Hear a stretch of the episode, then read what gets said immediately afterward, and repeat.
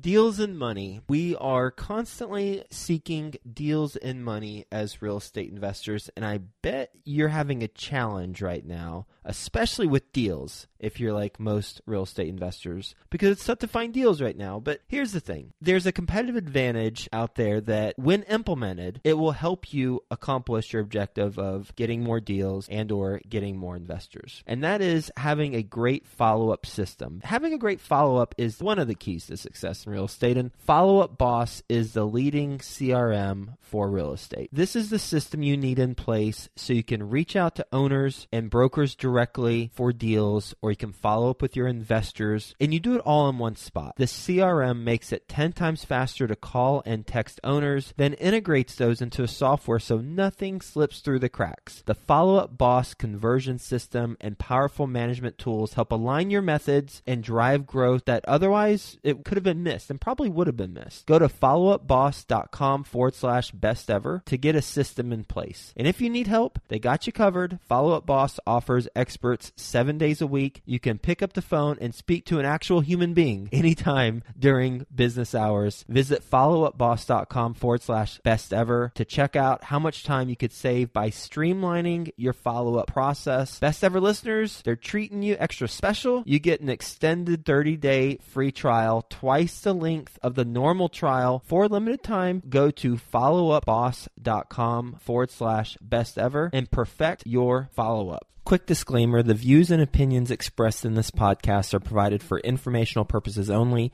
and should not be construed as an offer to buy or sell any securities or to make or consider any investment or course of action. For more information, go to bestevershow.com. Best ever listeners, I'm excited to introduce you to our newest host that we're bringing onto the team. His name is Slocomb Reed.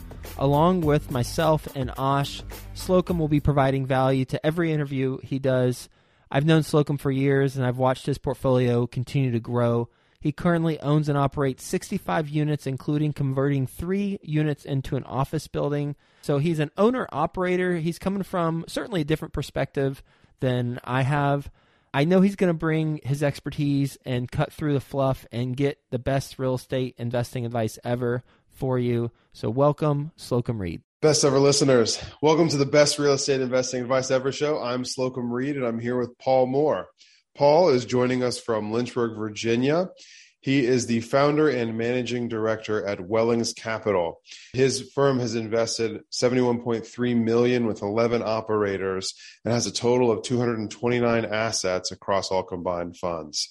He's actually a third time guest. He's already shared with us in other episodes about creating a fund, building a hotel, and adapting your business model when deal flow slows down.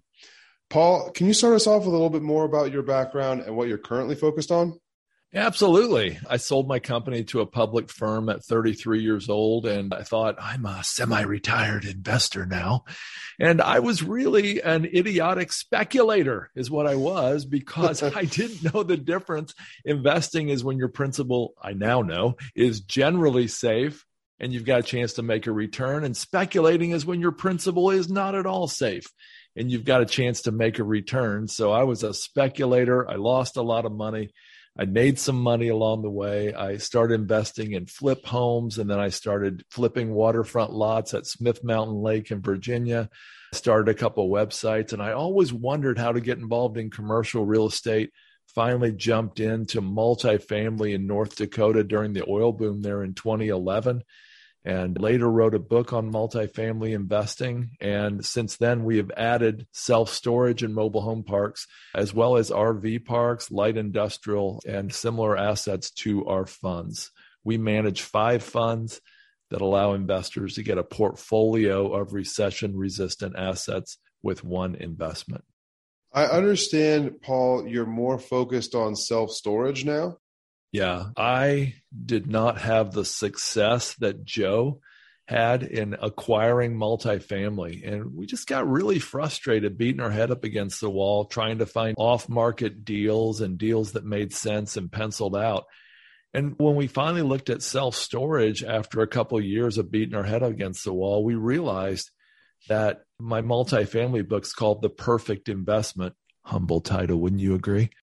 I realized it's not perfect if I have to overpay to get these deals. So in self storage, I found 50% of the owners were mom and pop single facility owners.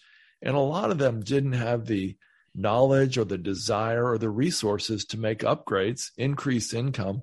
when was this that you value. were getting into self storage? Yeah, this was 2018. Okay. So I immediately started looking for every book I could get on self storage. I didn't find it. Very many great ones out there, some self published ones. So I decided to write one myself. I waited a couple years till I knew more about it, but that's when we jumped into self storage.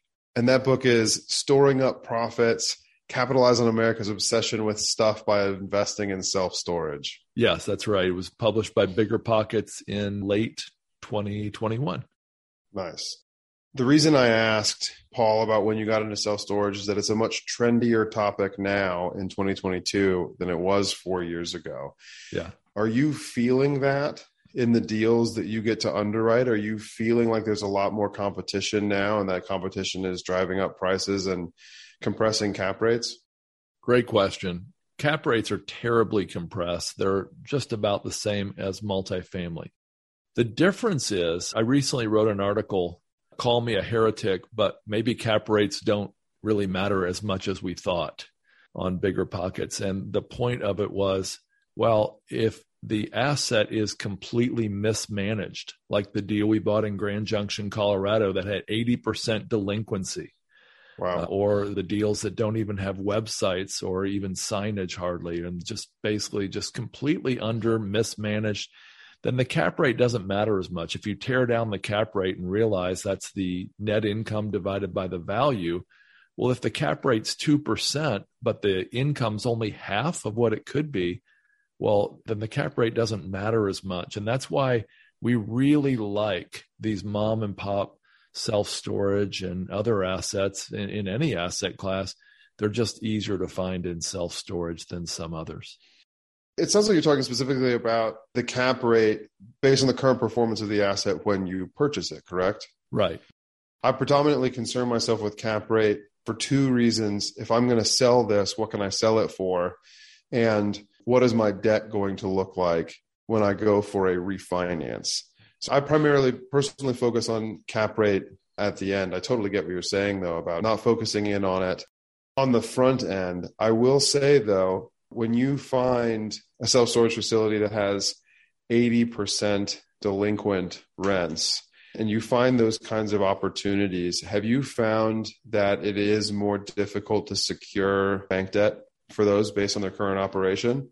When we dove into this, we realized we didn't have the track record, the team, the technology we needed to do this right. So we decided to partner, as you mentioned earlier, with 11 operators over the last several years and they have such a phenomenal relationship with their banks and their track record is so solid that they have a leg up in that area. But we also give them enough cash so they can go buy these for cash, turn them around, and then refinance them. An example is they acquired one in Beeville, Texas, 607 units from five feuding siblings after the parents passed away. They wanted five and a half million for it, but it was acquired for cash for 2.4 million. Wow. After three months, three months, got an appraisal of 4.6 million. So put 2 million in debt on that. That was a 43% LTV rather than 83, which it would have been at again at the original price of 2.4. And that asset was later sold for 4.6 million it was like a 300% return on the investor's equity. It's hard to find deals like that. But again, the cap rate's not that important when you've got to deal with that much upside.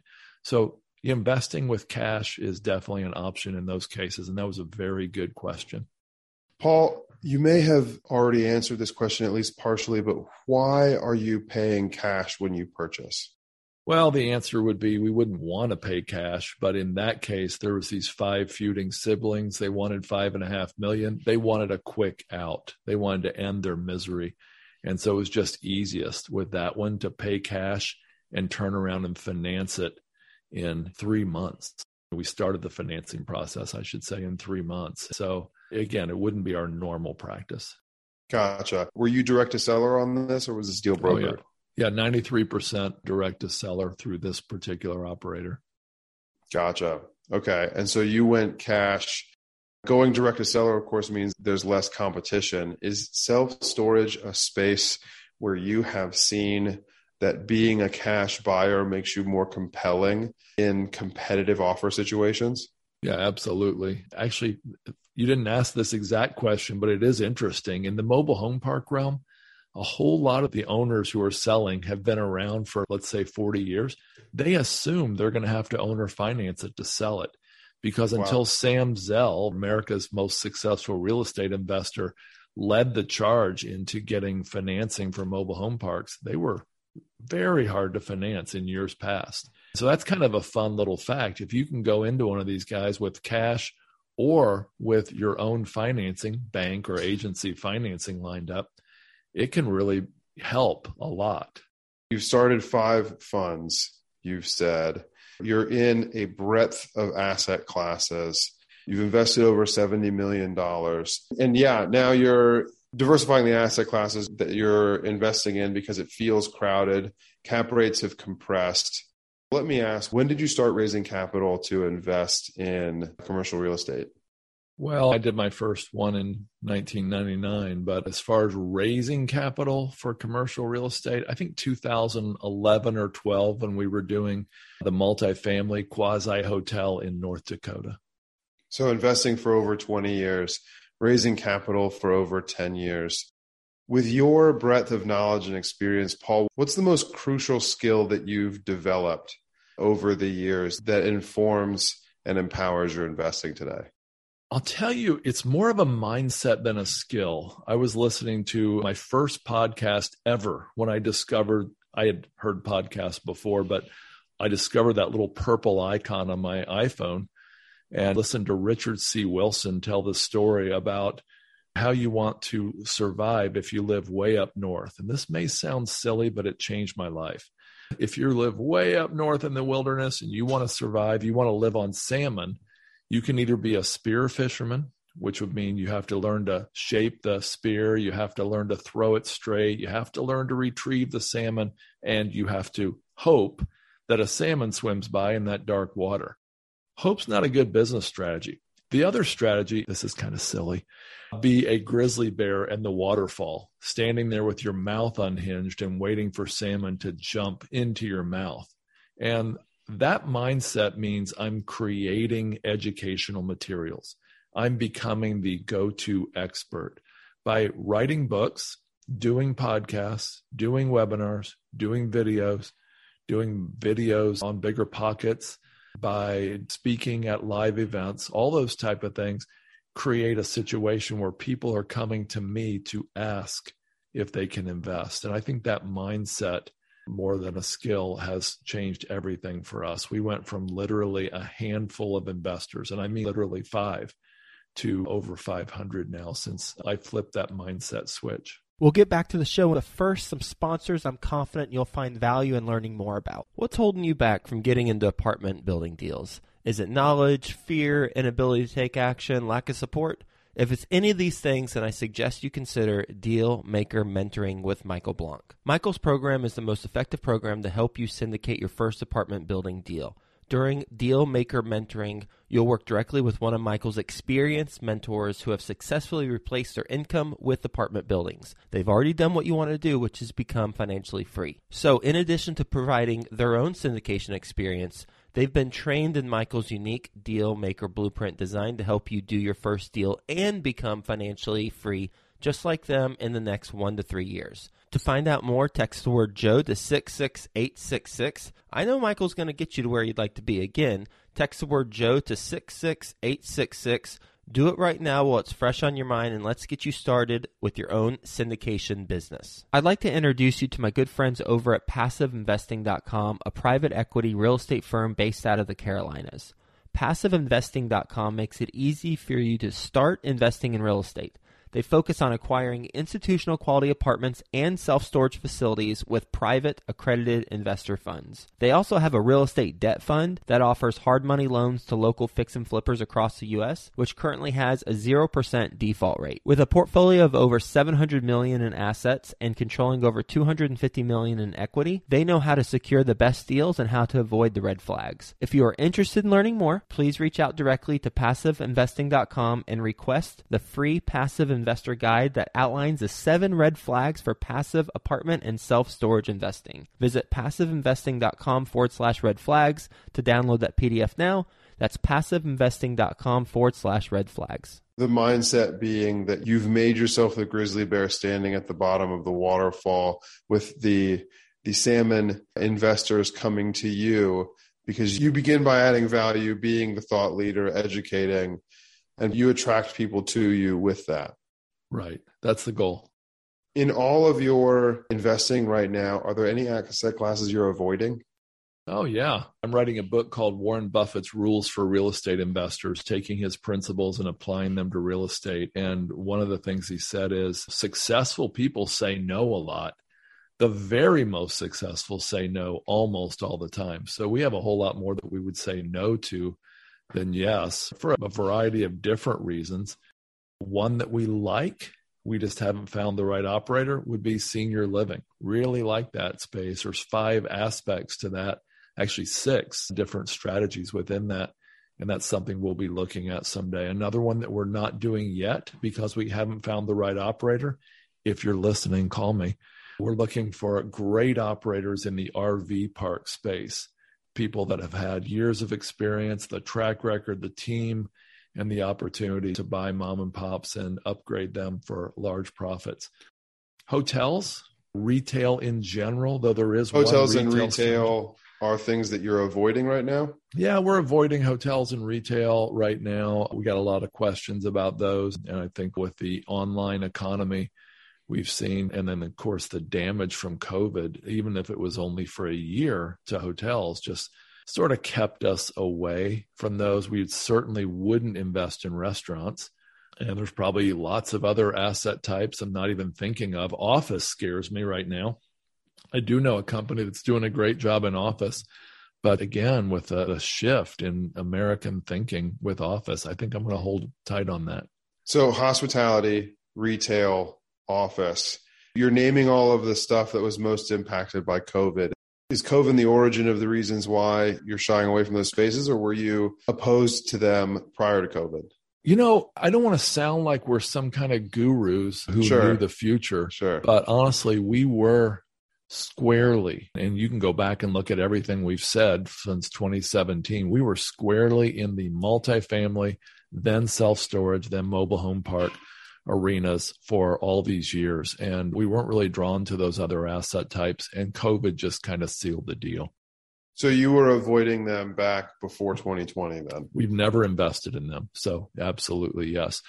There is a retail strategy I really like. And here's the summary of it buying a strip center and then selling off the out parcels to pay back the equity quickly. And that's a strategy I really like. If there's 30% equity and you can sell off the restaurant and the bank out parcels, let's say, for 30% of what you paid for the whole strip center, that's pretty compelling strategy. And I know people doing that that we would look at. Gotcha. So, for those of our best ever listeners, Paul, who are not newbies, they wouldn't consider themselves amateur investors, they have some experience, have not yet succeeded at the level that you have and they want to get under the waterfall and open their mouths themselves.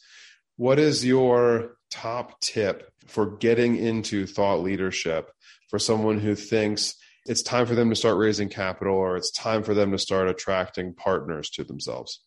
Joe Fairless wrote a little blurb for my new book, and I so appreciate it. So I'm going to throw it back at him right now. Joe Fairless gave I think us all the best tip on this, and I'm just going to do my best to quote him. I don't know if this is exactly what he would say if you asked him, but I know what he told Whitney Sewell. He told Whitney, go out and start a daily podcast.